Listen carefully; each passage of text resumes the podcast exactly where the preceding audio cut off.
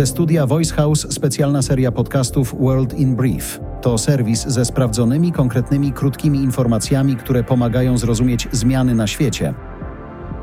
NATO rozpoczyna największe ćwiczenia od czasów zimnej wojny.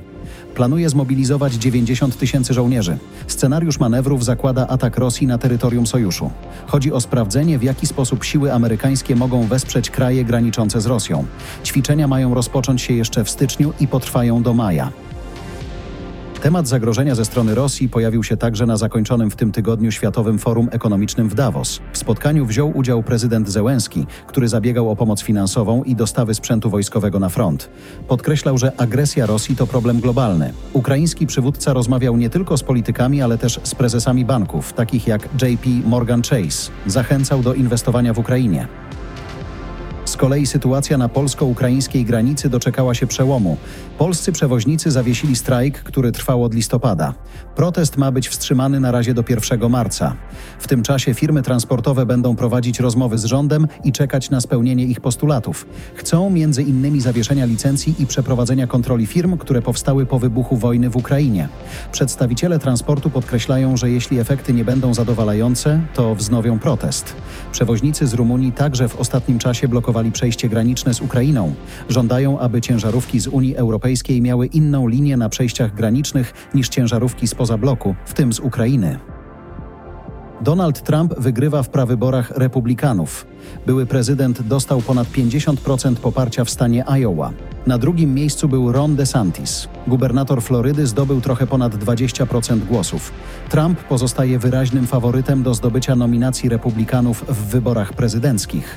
Nie do końca jednak wiadomo, czy w ogóle będzie mógł w nich wystartować. Sądy w Colorado i Maine wydały zakaz obecności Trumpa na listach wyborczych. Były prezydent jest oskarżany o podżeganie swoich zwolenników do podważenia wyników wyborów, w których wygrał Joe Biden. Decyzje Colorado i Maine wywołują presję na Sądzie Najwyższym USA, aby rozstrzygnąć, czy Trump może zostać dopuszczony do wyborów prezydenckich. Konstytucja Stanów Zjednoczonych zakazuje uczestnikom buntu przeciw władzom sprawować urzędy pochodzące z wyborów.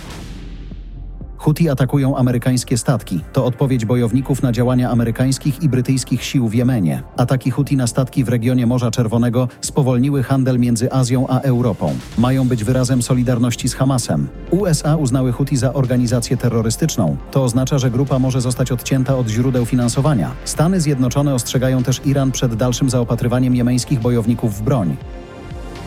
Premier Wielkiej Brytanii chce deportować nielegalnych migrantów. Rishi Sunak planuje wdrożyć restrykcyjne przepisy. Nowy plan ma pozwalać na odsyłanie do Rwandy osób, które nie dostały prawa do azylu w Wielkiej Brytanii. Mają być odsyłane do Afryki niezależnie od narodowości. To ma odstraszyć kolejne łodzie z nielegalnymi imigrantami. Plan premiera doprowadził do głębokich podziałów w państwie.